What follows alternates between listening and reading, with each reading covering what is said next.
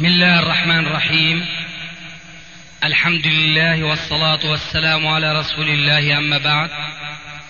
فهذا أحد أشرطة سلسلة الهدى والنور من الدروس العلمية والفتاوى الشرعية لشيخنا المحدث العلامة محمد ناصر الدين الألباني حفظه الله ونفع به الجميع. قام بتسجيلها والتأليف بينها محمد بن أحمد أبو ليلى الأثري. إخوة الإيمان والآن مع الشريط الخامس والثلاثين بعد المئة الخامسة على واحد. كانوا إذا أحد طلب خمسمية مع تدقيقات وقيود وشروط دقيقة قد لا يتسنى لكل فقير تحقيقها. مع ذلك كانوا يعطون خمسمية لا أكثر. أما إذا كان الطلب ألف وزيادة فكانوا يقولون ولا يزالون يقولون حتى بالنسبة للذي يريد الخمسمية لأن هذا باب أغلق. لماذا أغلق؟ لأنه لم يكن هو لتحقيق الحكم الشرعي أنه صدقة آه، قرض دينارين صدقة دينار مو هذا كان المقصود. نحن ما اطلعنا على ما في القلوب لكن هذه آثارنا تدل علينا. فانظروا بعدنا إلى الآثار. لماذا لم يستمروا في هذا القرض الحسن؟ لأنه ما كان لوجه الله إنما كان لوجه الدعاية. أن البنك الإسلامي في عنده قرض حسن. حتى يكون ذلك القرض الحسن سببا لجلب الزبائن من البنوك التي لم تضع هذه اللافتة البنك الإسلامي. فلما شعروا بأنه الزبائن كثروا ما عاد في حاجة بقى أنه يتموا مستمرين في باب القرض الحسن. مثل ما بيقولوا عنا بالشام بيضربوا المثل لبعض الناس المغرضين. تميت أصلي حتى حصل لي لما حصل لي بطلت أصلي. فهذا القرض كان دعاية. ولذلك الآن إذا بدك تستقرض 500 دينار كما كانوا من قبل يقرضون الآن ما فيها القرض بيقولوا لك شو بدك؟ والله بدي أنا مثلا كذا طن حديد أو شمينته أو إلى آخره. إيه روح أنت خذ اللي بدك إياه ونحن ندفع لك ندفع لك البنك شو بيساوي بقى؟ لو فرضنا أن الطن من الحديد يساوي مثلا 100 دينار. بسم الله. 100 دينار نقدا. أما بالتقسيط كمان التجار واقعين في المشكلة. أما بالتقسيط فمية وعشرة أو عشرين على حسب البضاعة. بيروح البنك الإسلامي بيدفع مية وبيسجل على الشاري مية وعشرة.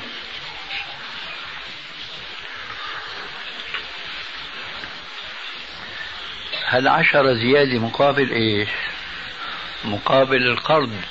لا شيء أبدا. البنك الإسلامي في هذه الحالة حاله أسوأ من التاجر. التاجر عم يبيع بسعرين سعر النقد وسعر التقسيط. وذكرنا حديثين آنفا ينهى الرسول عليه السلام عن ذلك ويعتبر الزيادة ربا مع أنه فعلا باع. أما البنك لا باع ولا اشترى. كل ما في الأمر أنه توسط في دفع المال. فبدل أن يعطي البنك ثمن هل الطن من الحديد مثلا هل هو 100 دينار للمحتاج يعطيها لإيده؟ ما بيعطي لإيد الشاري. بيقول له أنت روح خذ من التاجر ونحن بنتحاسب مع التاجر. لماذا؟ لأنه إذا بده يعطيه لإيده مية ويسجل 110 هذا ربا. هذا مكشوف. وهن جماعة متدينين ما بدهم يقعوا فيما هو ربا. عينك كنت عينك كما يقولون.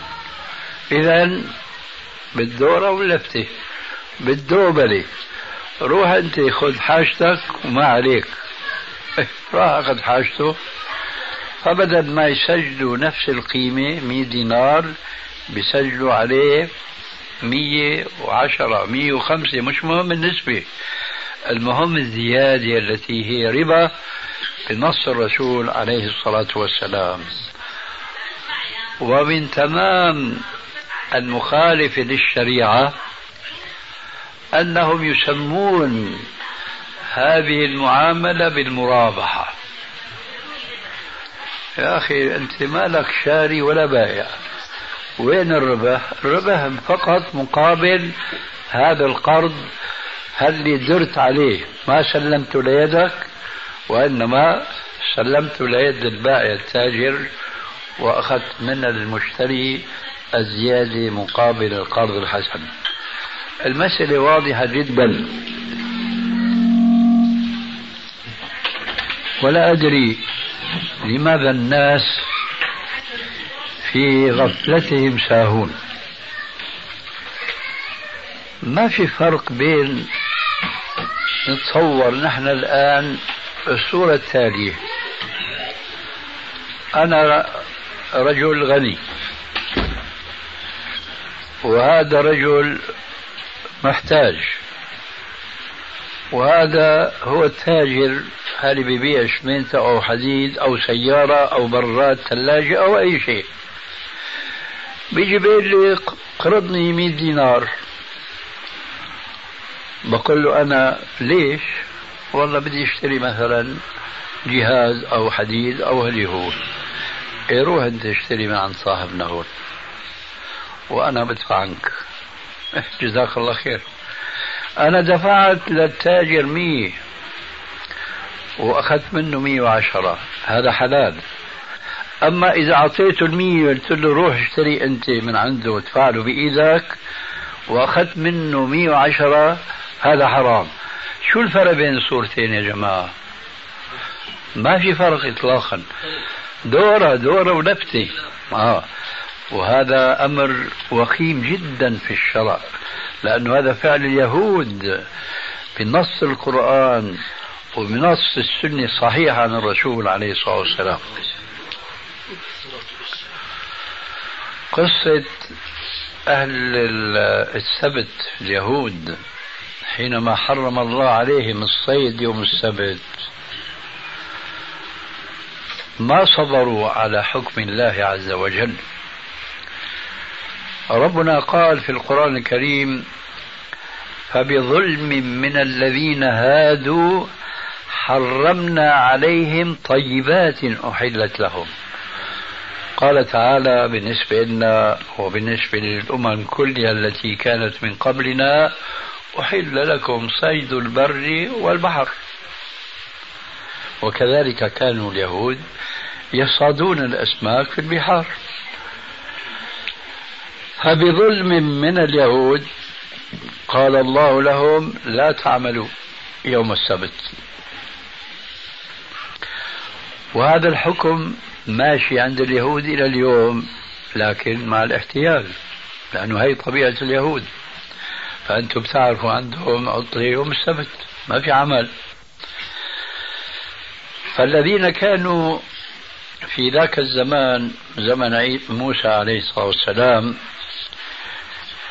الله عاقبهم بسبب قتلهم الأنبياء بغير حق. قال لهم لا تعملوا لا تصطادوا يوم السبت. فصبروا ما شاء الله على هذا الحكم. بعدين نفذ صبر اليهود وتغلب عليهم الجشع والطمع المادي الذي يضرب بهم المثل. فماذا فعلوا؟ مشان يصطادوا لكن يقال في الظاهر ما اصطادوا.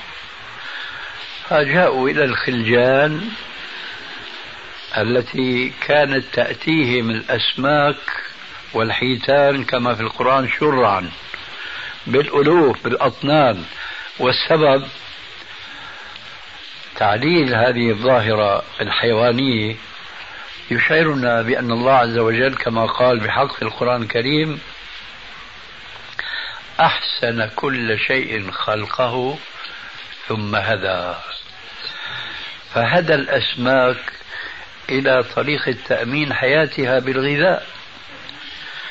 يوم كان اليهود يعملون يوم السبت ما كانت الأسماك والحيتان تأتي شرعا.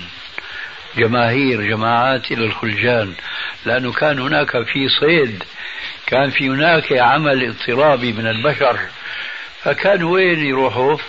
لا واسط البحار.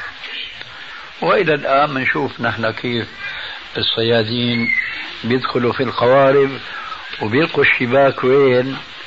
في البحار. لأنه في الأطراف قلما تأتي الحيتان لأنه صحيح حيوانات لكن بيعرفوا كمان مصلحتهم. هون في إيذاء بيبعدوا عنه. فلما اليهود حرم عليهم الصيد يوم السبت صارت الحيتان تأتيهم بالأطنان. لوين للخلجان؟ اللي يصطادوا فيها ما ينفعهم من الغذاء والطعام. طارت قلوب اليهود آه، جشعا. فما صبروا على حكم الله. فماذا فعلوا يوم السبت؟ سدوا الخلجان بالشباك وبس. هدول ما اصطادوا. يوم السبت ما اصطادوا. لكن صباح الأحد وجدوا أطنان محصورة هناك فعوضهم ما فاتهم يوم السبت. فلعنهم الله عز وجل بسبب هذا الاحتيال. على صيد السمك ما اصطادوه يوم السبت حقيقة لغة وضعوا الشباك لكن ما اصطادوا. ما حصلوا الأسماك لكن حصلوها يوم الأحد. إذا كل الدروب الطاحون هم وصلوا إلى ما حرم عليهم بطريق نصب الشباك أمام الخلجان بحيث أنه صباح يوم الأحد ما في حيل الأسماك يروحوا لعرض البحار فأخذوها بالأطنان. فلعنوا. هذا نوع من حيل اليهود. النوع الثاني وفيه أيضا تذكير المسلمين حتى لا يقعوا فيما وقع فيه الأولون من اليهود وغيرهم. قال عليه الصلاة والسلام في الحديث الصحيح لعن الله اليهود حرمت عليهم الشحوم فجملوها ثم باعوها وأكلوا أثمانها وإن الله عز وجل إذا حرم أكل شيء حرم ثمنه. لعن الله اليهود حرمت عليهم الشحوم. الشحم حلال لكن بظلم من الذين هادوا حرمنا عليهم طيبات أحلت لهم. لما حرم الله عليهم العمل يوم السبت عرفتوا شو احتالوا على هذا التحريم.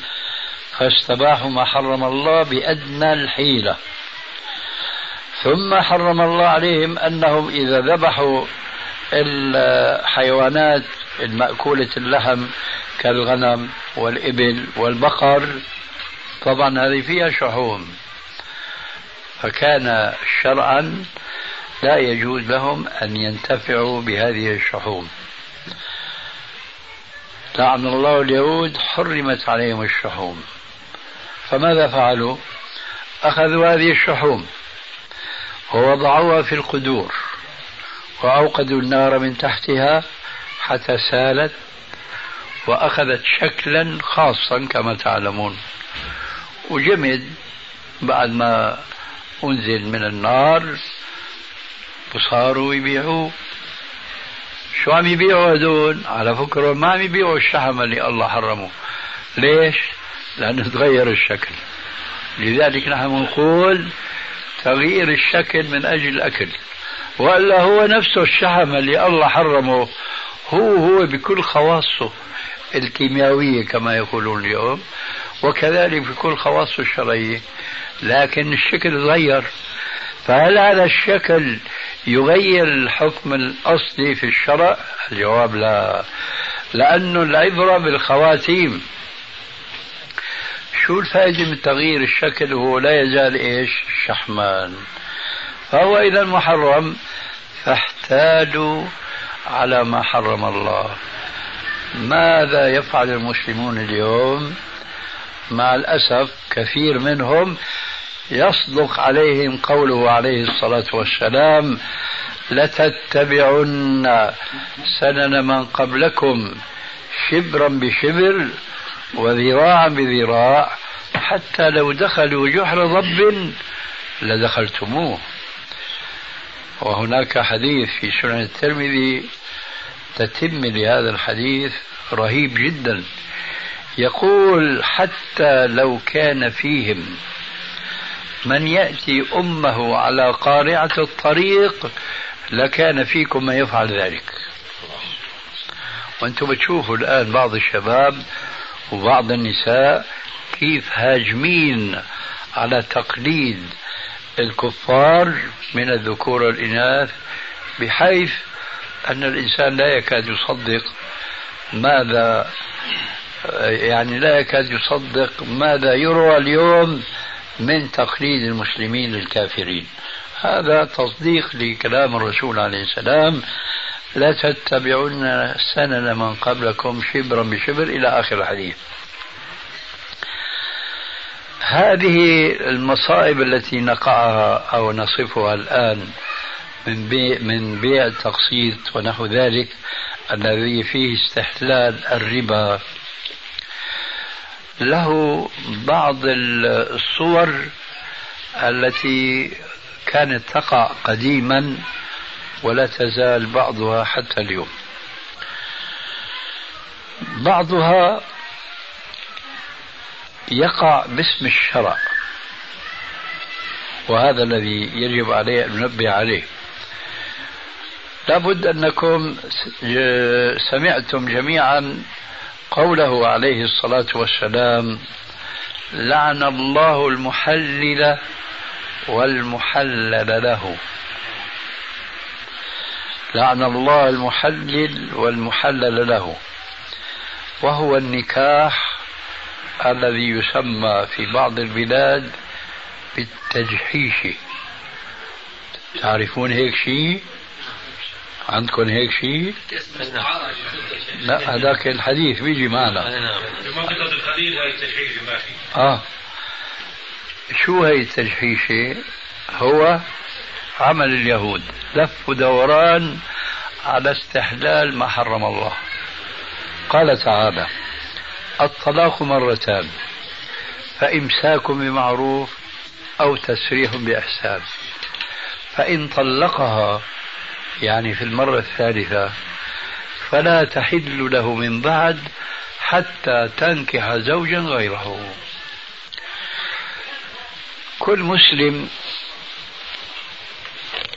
يجب أن يتذكر بل أن يعلم أن الله عز وجل إذا أباح شيئا وحرم شيئا فهو لحكمة بالغة تعود فائدتها إلى الأمة.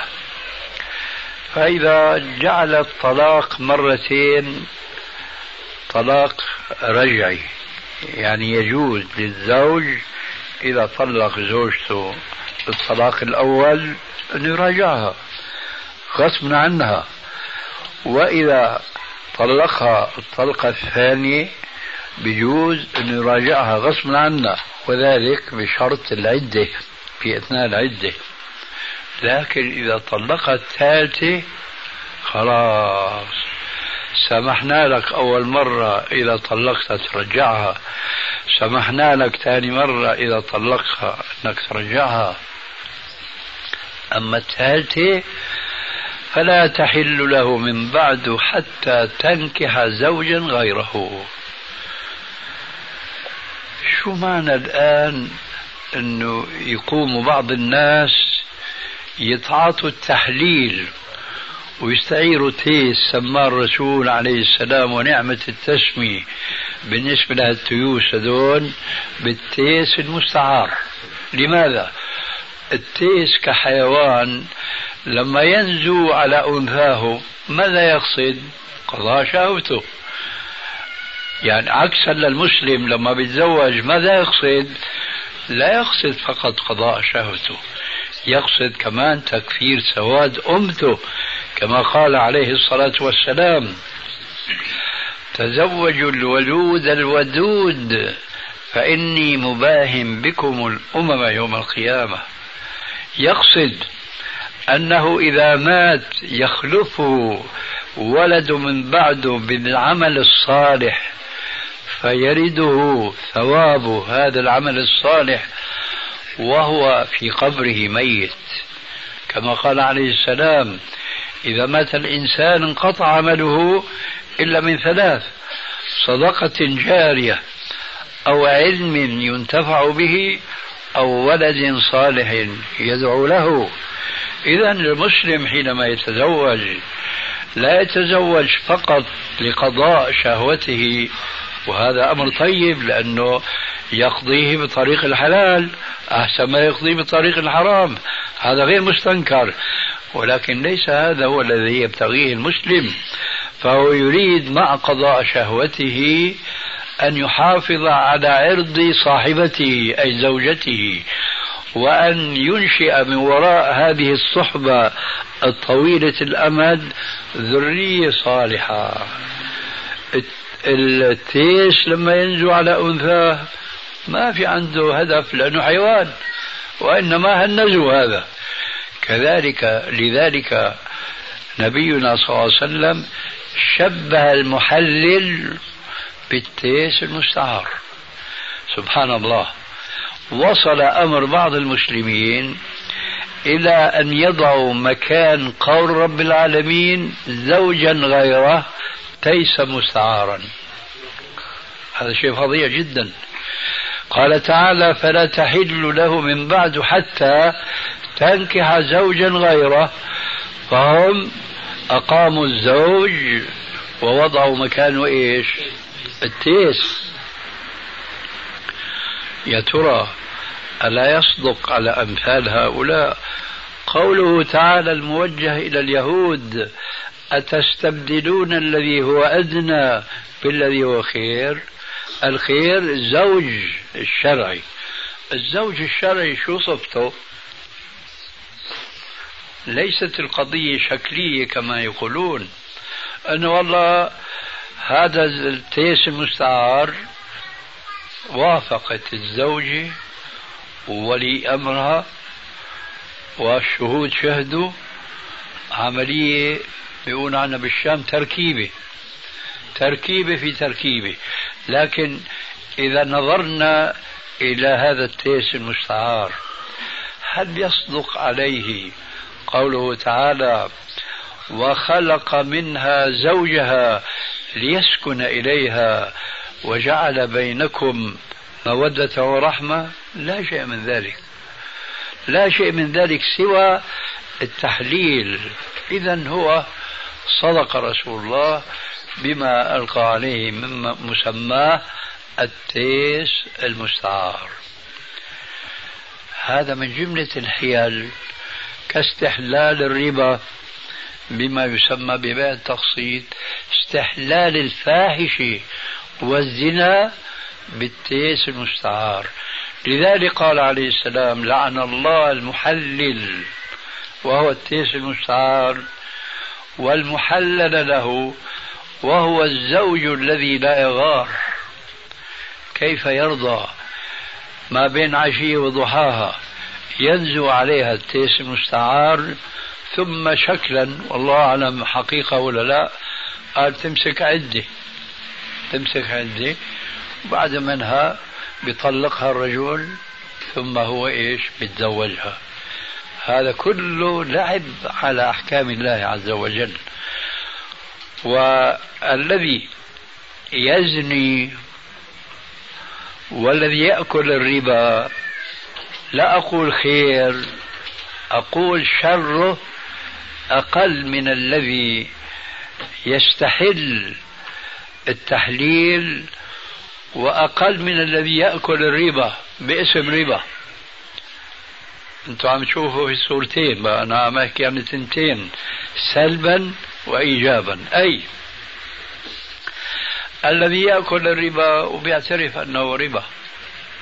هذا شر أقل ممن يأكل الربا وبيصبغ عليه صبغة الشرعية. ولذلك قال أهل العلم المحققون شؤم المبتدئ شؤم المبتدئ الذي يرتكب البدعة وخطره أكثر من الذي يرتكب المعصية ولماذا؟ لأن الذي يرتكب المعصية عارف حاله أنه عاصي ربه وربما يوما ما يتوب إلى الله عز وجل لأنه عارف شو عم يساوي أما الذي يأكل الربا وقد صبغه بصبغة شرعية هذا ما بيخطر بباله إنه يتوب.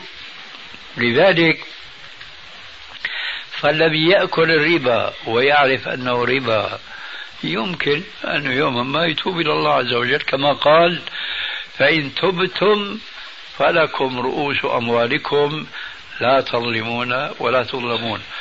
أما ما دام الإنسان مقنع نفسه بأنه هذا ليس ربا فلسان حاله يقول رب زدني رب زدني.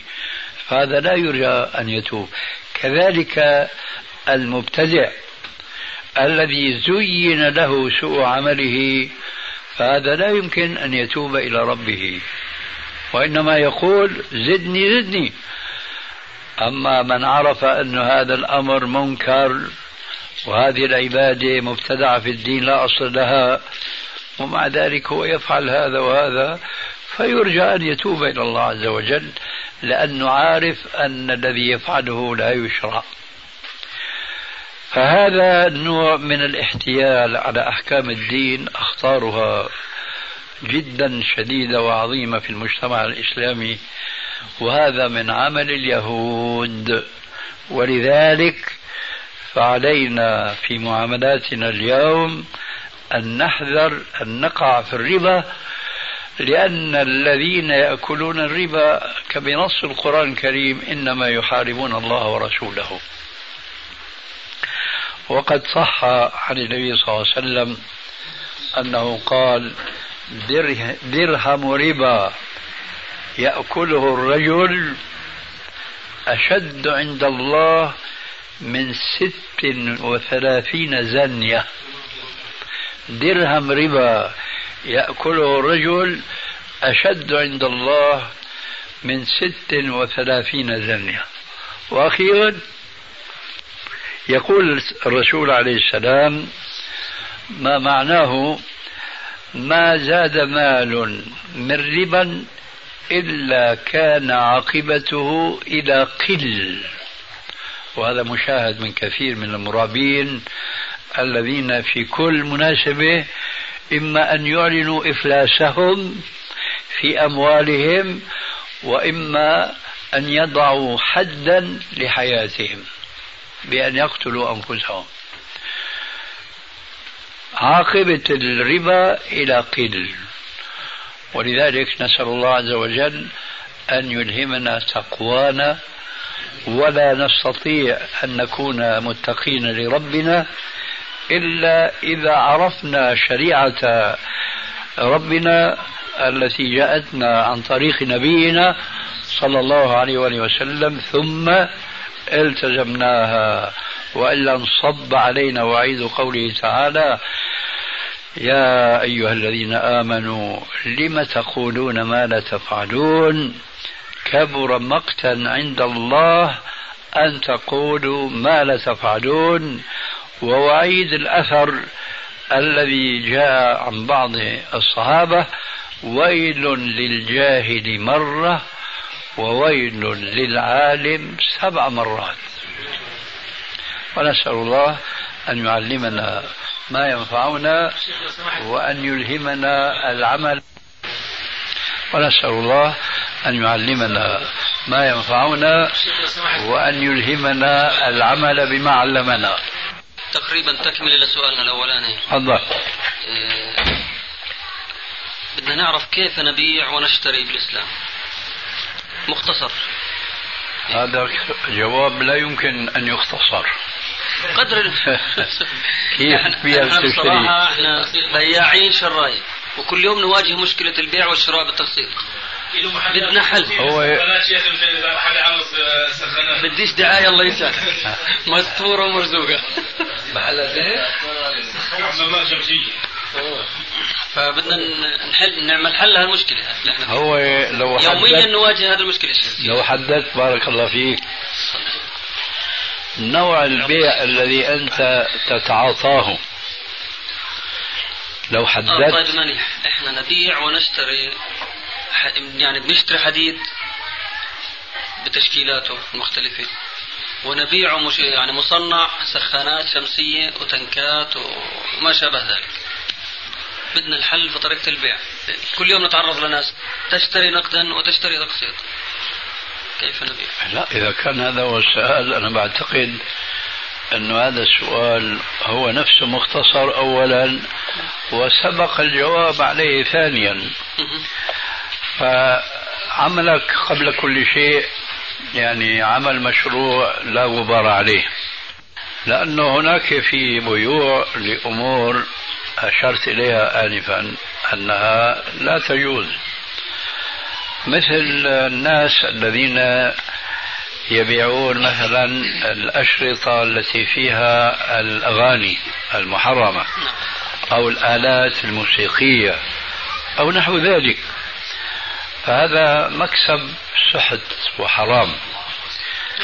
أما وأنت عملك كما قلت شراء الحديد وتصنيعه لحمامات شمسية. هذا نعم العمل ونعم الفائدة. إذا ما ابتعدت عن البيع بسعرين.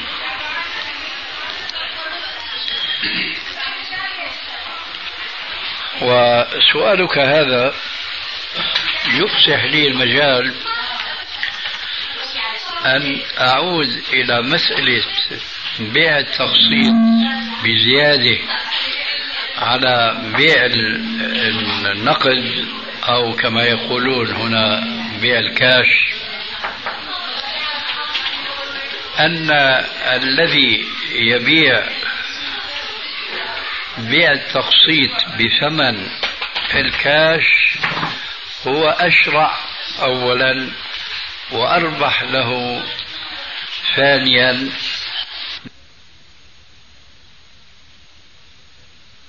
قد تحتاج إلى شيء من البيان والشرح؟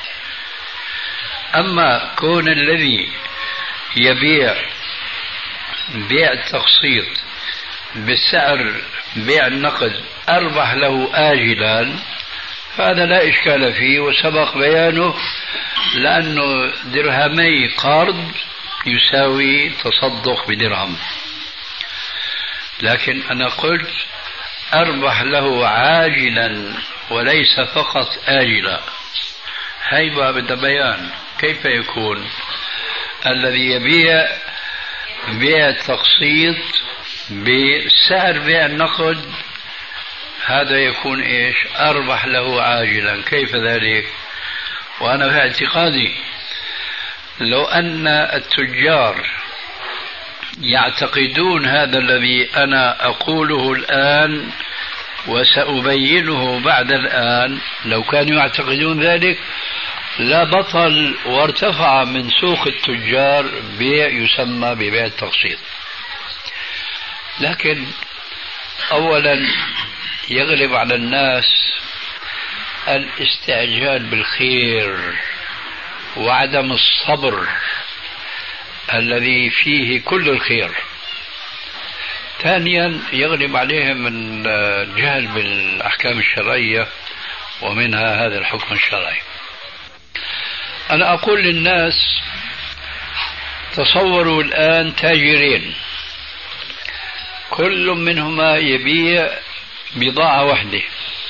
وكالة سيارات وكالة ثلاجات وكالة مثلا راديوات أجهزة تسجيل ما شابه ذلك أي شيء. كل منهما يبيع من نفس الماركة والموديل هذه يبيع جاره. لكن أحد التاجرين يبيع على الشراء.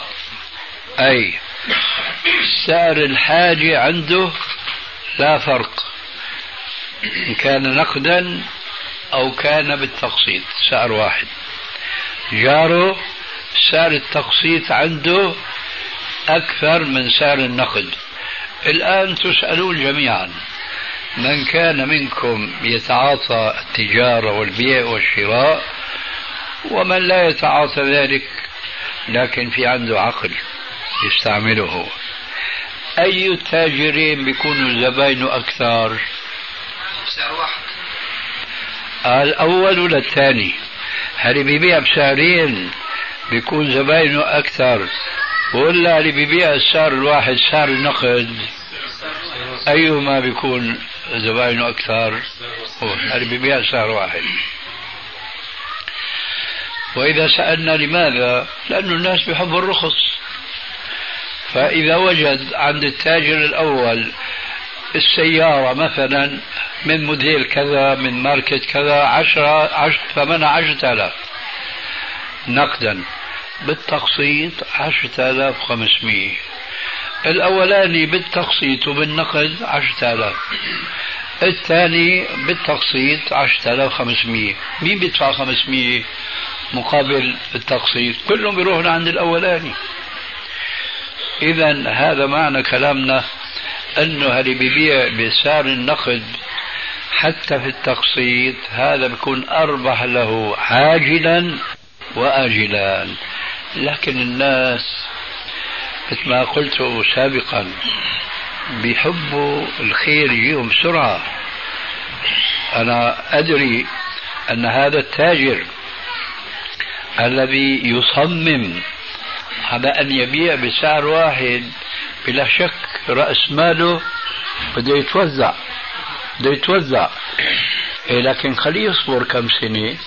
هالرأس المال راح يجي راح يضاعف وراح يقضي على سوق التجار الآخرين؟ اللي بيظلوا بيستغلوا حاجة محتاجين وبيزيدوا عليهم مقابل بيع التقسيط؟ إذا هذا أشرع وهذا أربح إلا أنه يحتاج الأمر إلى شيء من الصبر. ومن الذي يصبر؟ الناس الماديين الدنيويين هل ما بيفكروا فيما عند الله من الأجر. وكما قال تعالى وللآخرة خير لك من الأولى. هل ما بيفكروا التفكير بدهم يلا بأقرب وقت يحصلوا إيش؟ الفوائد المضاعفة بسبب بيع التقسيط.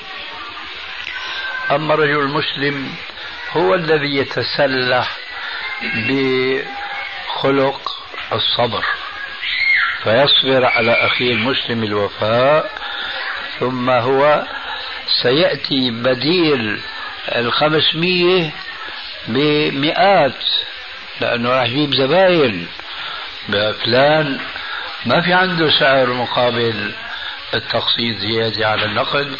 إذا الناس راح يجوا يتخصصوا بالشراء من عنده فستكون العاقبة له خير من الآخرين. إذا فأنت عليك أن تلتزم هذا ولا تفرق بين إنسان ينقد لك الثمن كاملا أو يؤجل لك الثمن كاملا أو نصفين أو أو إلى آخره. السعر واحد. يضاف إلى ذلك أنك تقنع بالسعر القليل لأنه هذا أيضا حيكون من أسباب آه، إقبال الزبائن عليك.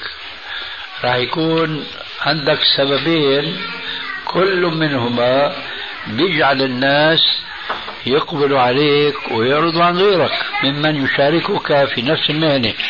أولا ما في عندك سارين.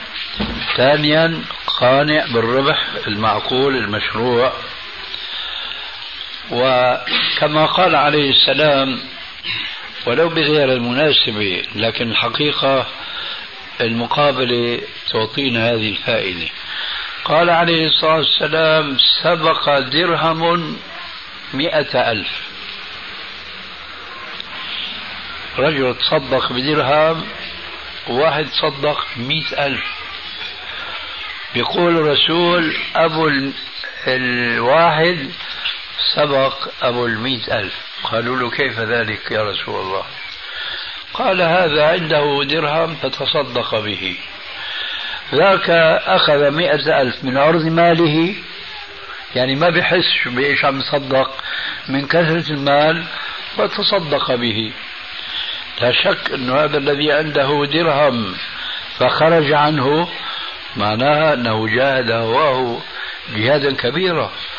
أما هذاك الغني هل بمد إيده لجيبته وهو بيطالب ولا بحس شو طلع منه مش سائل. لأنه عنده في الصندوق ملايين ما يحس بما يخرج منه. سبق درهم مئة ألف. الآن على العكس أريد أن أقول هذا التاجر الذي يربح القليل عاقبة الأمر رح يتعوض له الربح الكثير من كثرة الزبائن اللي رح يجون عنده من التجار الآخرين بيطمعوا في الربح منهم. فإذا عليك بهذين الأمرين. أولا لا تعامل الناس بسعرين وإنما بسعر واحد. وثانيا أربح القليل يأتيك الكثير. ثالثا وأخيرا عليك بالنصح أن تتقن عملك. لأن الرسول عليه الصلاة والسلام كان يقول إن الله يحب إذا عمل أحدكم عملا أن يتقنه. إن الله يحب إذا عمل أحدكم عملا أن يتقنه. وإتقان العمل هو من الواجبات التي يهملها كثير من الناس سواء كانوا تجارا أحرارا أو كانوا موظفين في الحكومة. نحن بنلاحظ أشياء نتعجب من وقوعها. في بعض الطرقات في بعض الشوارع بنشوف ماسورة الماء تنفجر وبصير هالماء بيكسح الأرض في في عز أيام الصيف. شو القصة؟ القصة أنه العملية في وسط المواسير ما كان فيها عمل.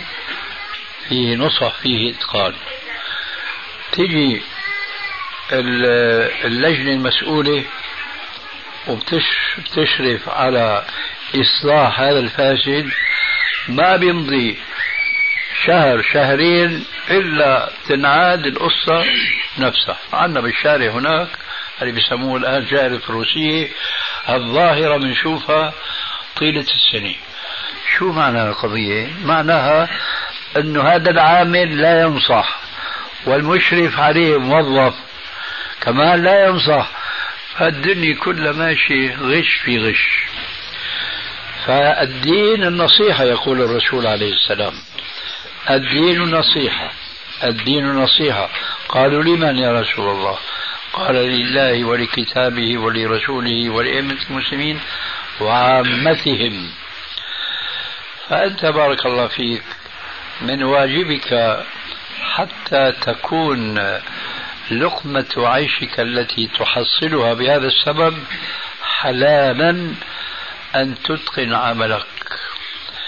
فإذا أنت في هذه المهنة بخاصة التزمت هذه الأمور فأنا أرجو أن تكون من الذين يسعون في سبيل الله ولو أنه لا يذهب إلى أفغانستان ويجاهد في سبيل الله. ذلك لما جاء في الحديث الصحيح. أن النبي صلى الله عليه وسلم كان جالسا ذات يوم وحوله أصحابه حينما مر بهم رجل شاب جلد يظهر فتوته وقوته من انطلاقه في طريقه. فعجب أصحاب الرسول من هذه الفتوة والقوة فتمنوا وقالوا لو كان هذا في سبيل الله. فقال عليه الصلاة والسلام إن كان هذا خرج يسعى على والدين شيخين كبيرين فهو في سبيل الله. وإن كان خرج يسعى على أولاد له صغار فهو في سبيل الله. فإذا هذا السبيل الإلهي يستطيع أن يطرقه المسلم في عمله الدنيوي الذي يقوم عليه لكسب قوت يومه. وإذا به هو في الوقت نفسه اللي عم يحصل القوت ومحصل المال إذا هو يعمل في سبيل الله تبارك وتعالى. وقبل أن أنتهي عن هذا الذي حضرني من الجواب عن سؤالك أريد أن أذكر بشيء يفيد من الناحية العلمية. لما بدأت الحمامات هذه الشمسية تنتشر في البلد آه، كثر التساؤل هل يجوز هذا الماء الذي تتسلط عليه أشعة الشمس فيسخنه؟ هل يجوز استعمال هذا الماء؟ لأن هذا اسمه ماء مشمس. فكثير من الناس بلغنا أنهم أفتوا بأنه لا يجوز. لماذا؟ لأنهم اعتمدوا على حديث نهى رسول الله صلى الله عليه وسلم عن التطهر بالماء المشمس. ونحن نحمد الله تبارك وتعالى أن علمنا شيئا من معرفة علم الحديث الذي يمكننا من تمييز الصحيح من الضعيف من الحديث. ومن جملة هذا علمنا أن هذا الحديث موضوع لا أصل له. وكنا نتعجب من بعض العلماء الذين عندهم فقه وليس عندهم علم بالحديث يقفون عند هذا الحديث وبيتساءلوا لماذا ينهى الرسول عن الحمام عن الماء المشمس؟ تسمى تعاليل عجيبة جدا وأنا بقول الحمد لله لعافانا. وبقول إنه الميت ما يستحق هذا العزاء. بعضهم شو بيقول؟ هذا النهي مخصوص بالأواني النحاسية. ليه؟ قال لأنه الماء هل يسخن في هالأواني النحاسية؟ بصير بيتحلل من النحاس مادة ناعمة جدا. فإذا توضأ أو تحمم بهذا الماء قد يصيبه ضرر. بخلاف ما إذا كان من معدن آخر. فلسفات عافانا الله منها بأن علمنا أن هذا الماء المشمس نعمة من الله تبارك وتعالى خاصة بها الطريقة التي وصل إليها العلم في هذا الزمان. تجد الماء بدون أي كلفة إلا الكلفة الأولى وهي ثمن العمل اللي يقوم به الأخ مثلا ثم وصله تركيبه إلى آخره. وإذا به يأخذ الإنسان حتى في الشتاء في هذا اليوم البارد إذا كان في هناك شمس الله ساطعة على وجه الأرض بتلاقي الماء كأنه مغلي. وهذا كله بفضل الله عز وجل ورحمته.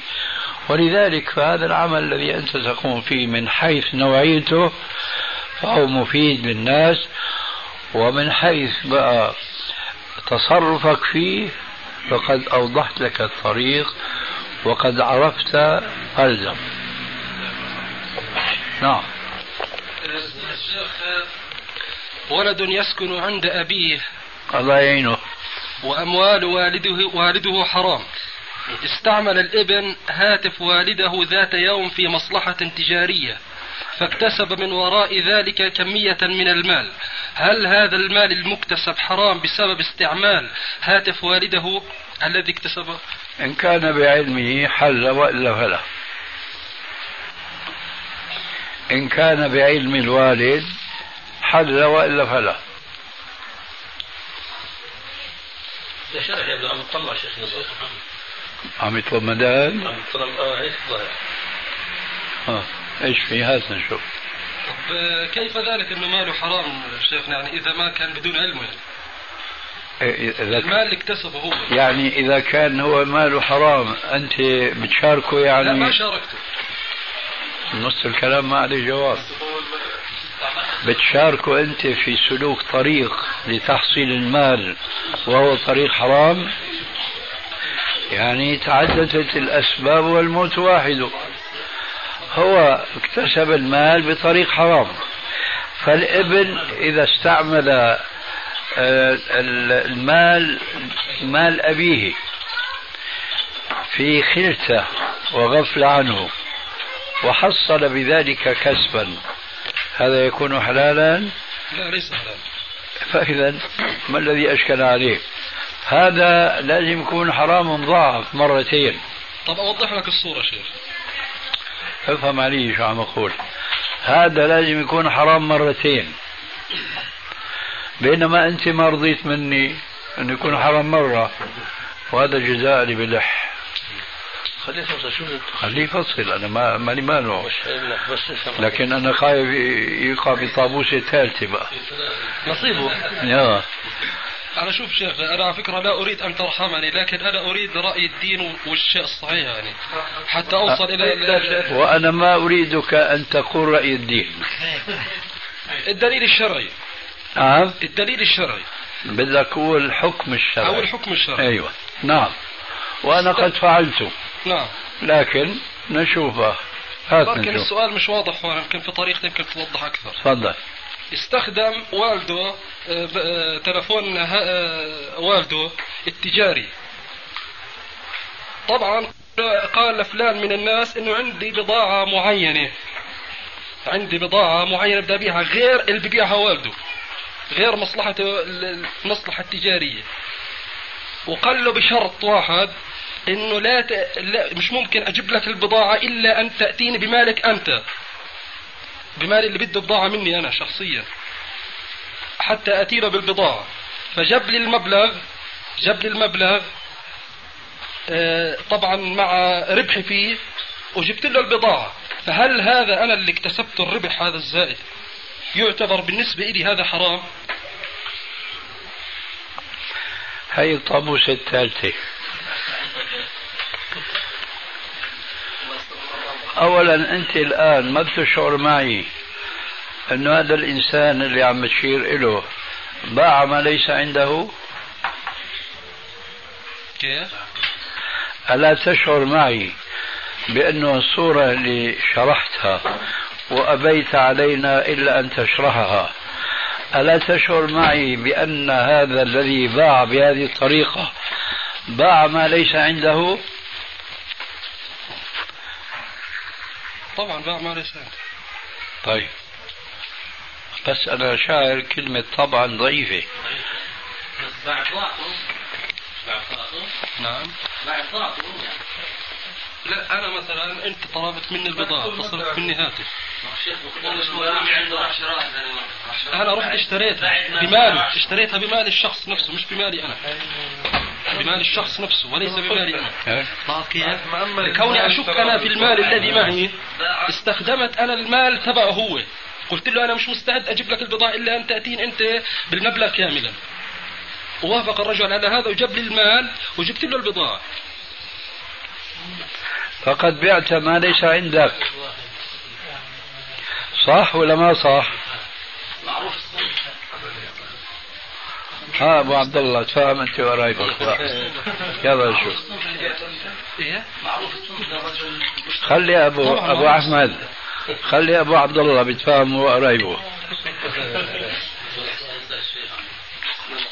نضال عرفت الشيخ معنى بعت ما عندك تعرف إنه في حديث بينها الرسول صلى الله عليه وسلم في عن إنه الإنسان يبيع ما ليس عنده يعني أنت ما عندك كاسات لأنه محلك بتبيع أنت أدوات آه، سيارات قطع سيارات.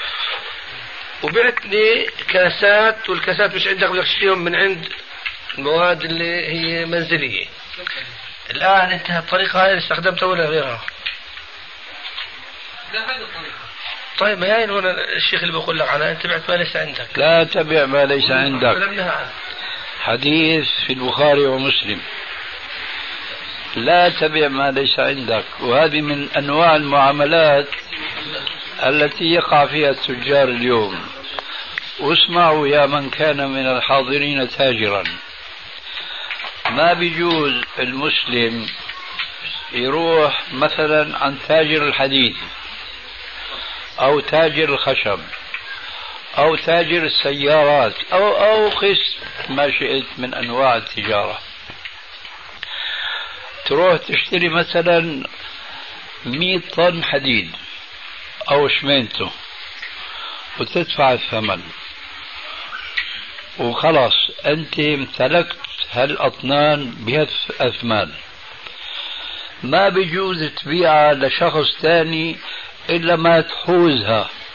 تفصلها عن المكان الذي اشتريت البضاعة منه. تنقله إلى مكان يخصك أنت أو شريك لك أو تحطهم بالطريق مكان مأمون المهم تنقل هذا المبيوع من مكان البيع إلى مكان آخر. هكذا كان أصحاب الرسول عليه السلام يقولون نهانا رسول الله صلى الله عليه وسلم أن نبيع الشيء بعد أن نشتريه حتى نحوزه إلى رحالنا. حتى نحوزه إلى رحالنا. هذا اليوم يخالف. الحديث هذا يخالف. من أسوأ المخالفات تجار الصاغة والذهب. ونحن نعرف حوادث من سنين وقد تتكرر. شو بيسموها الأنصة الأنصة بيكون في لبنة ذهبية آه، وزنها كيلو مثلا. قديش كيلو الذهب الآن؟ يقال مثلا كذا ألف دينار. هذا الذهب عن تاجر كبير. بيجي التاجر الثاني. بيشتري من التاجر الكبير كذا كيلو من الذهب. تسجل هذه الكيلوات من الذهب باسم التاجر الثاني. التاجر الثاني بيجي بيبيع لتاجر ثالث. والبضاعة وينها؟ لساتها في محلها. ثم قد تصاب البضاعة بهبوط فيصاب بخسارة من اشترى آخر مرة فيصير سبب عدم انتقال البضاعة من حوزة التاجر الأول إلى الثاني إلى الثالث أسباب خلافية فظيعة جدا والعكس بالعكس إذا ارتفع سعر الذهب بيتحكم البائع الأول وما بيرضى يسلم البضاعة هذه للشاري الثاني وهكذا دواليك. من مثل هذه الوقائع التي نحس بها في زماننا اليوم نحمد الله عز وجل أن بعث لنا أن بعث إلينا رسولا منا يعلمنا الكتاب والحكمة. إخوة الإيمان تتمة الكلام في الشريط التالي. الحكمة هي السنة. بتخلينا نمشي على بصيرة. منها لا تبع ما ليس عندك. فهي مخالفة ثالثة. نحن فعلا فهمنا شيء آه، غير اللي أنت شرحته أخيرا. لكن حتى لو أنك أنت هالشيء اشتريته بمالك وحطيته في زاوية من دكانة أبوك وهو لا يشعر